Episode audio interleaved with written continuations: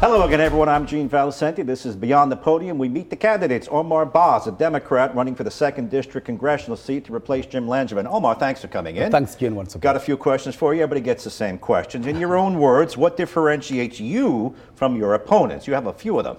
I've lived uh, and the experience. I do currently real life work helping thousands of people to adjust to American society, you know, get jobs, uh, job trainings, and mentor people. Right. And none of them does that. What do you think is the most important issue facing Rhode Island? The most important issue The, the, econo- the economy. And you would work on that? Yeah, absolutely. I'll, I'll, I'll- want to be in a subcommittee that has to do with HUD, uh, uh, housing and urban development, because I believe housing is at the center of almost every aspect of uh, social life and economic life. Housing deals with uh, the homelessness, it addresses issues of uh, mental health and the economy and employment and education, so it's at the center. So those are things that I will advocate for to bring resources to Rhode Island so that we tackle these issues. You have several competitors. How are you uniquely qualified to address that issue? How are you uniquely qualified? Well, well, I'm running to defend democracy because I've lived under a dem- dictatorship and I also live under a democracy, and I know democracy is a better option. And after January 6th, I knew that America is certainly potentially under attack. Uh, the democracy that, that has endured, endured for over 250 years. I want to go to Washington to use my experience to fight and hold those people accountable to ensure that nobody thinks about attacking our democracy once again. None of the candidates have lived and knows what it means to, for democracy to fall.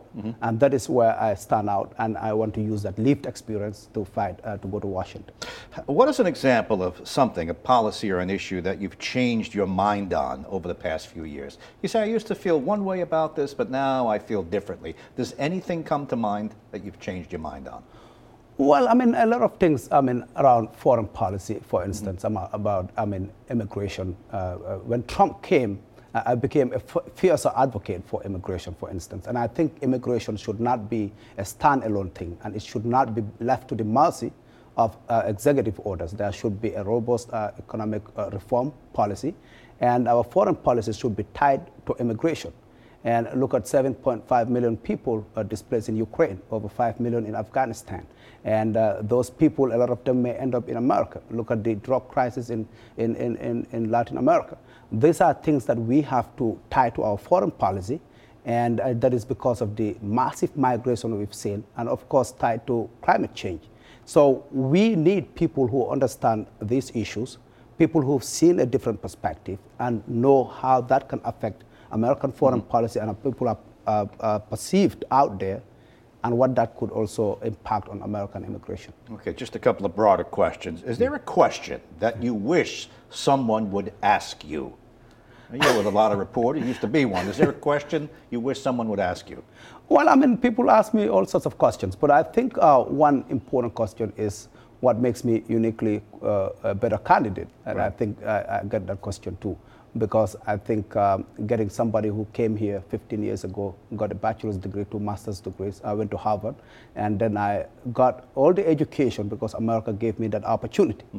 And here I am giving those systems to thousands of others. And I want to take that to Washington. I want to expand that to everybody in the district, to every American.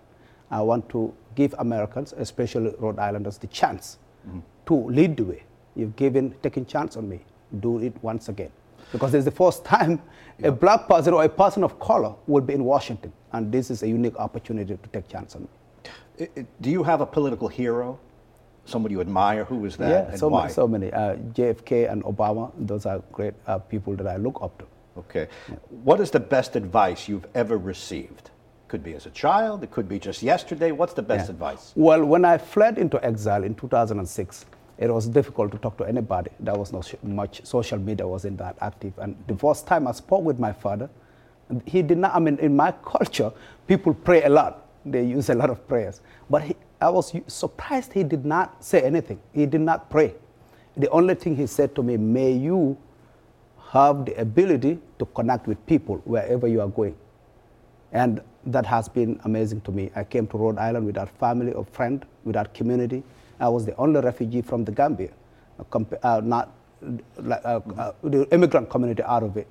I was the only refugee from that country, but Americans welcomed me, gave me home and hope and opportunity, and the reason to believe that this would be home, and it certainly has been.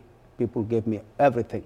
I went to school and got all the jobs that I needed, and uh, have been able to attain the American dream and give that to others. So I think the ability to connect with people Yep. And uh, just really see the value in human interpersonal relations has been something that my father said to me that I will never forget.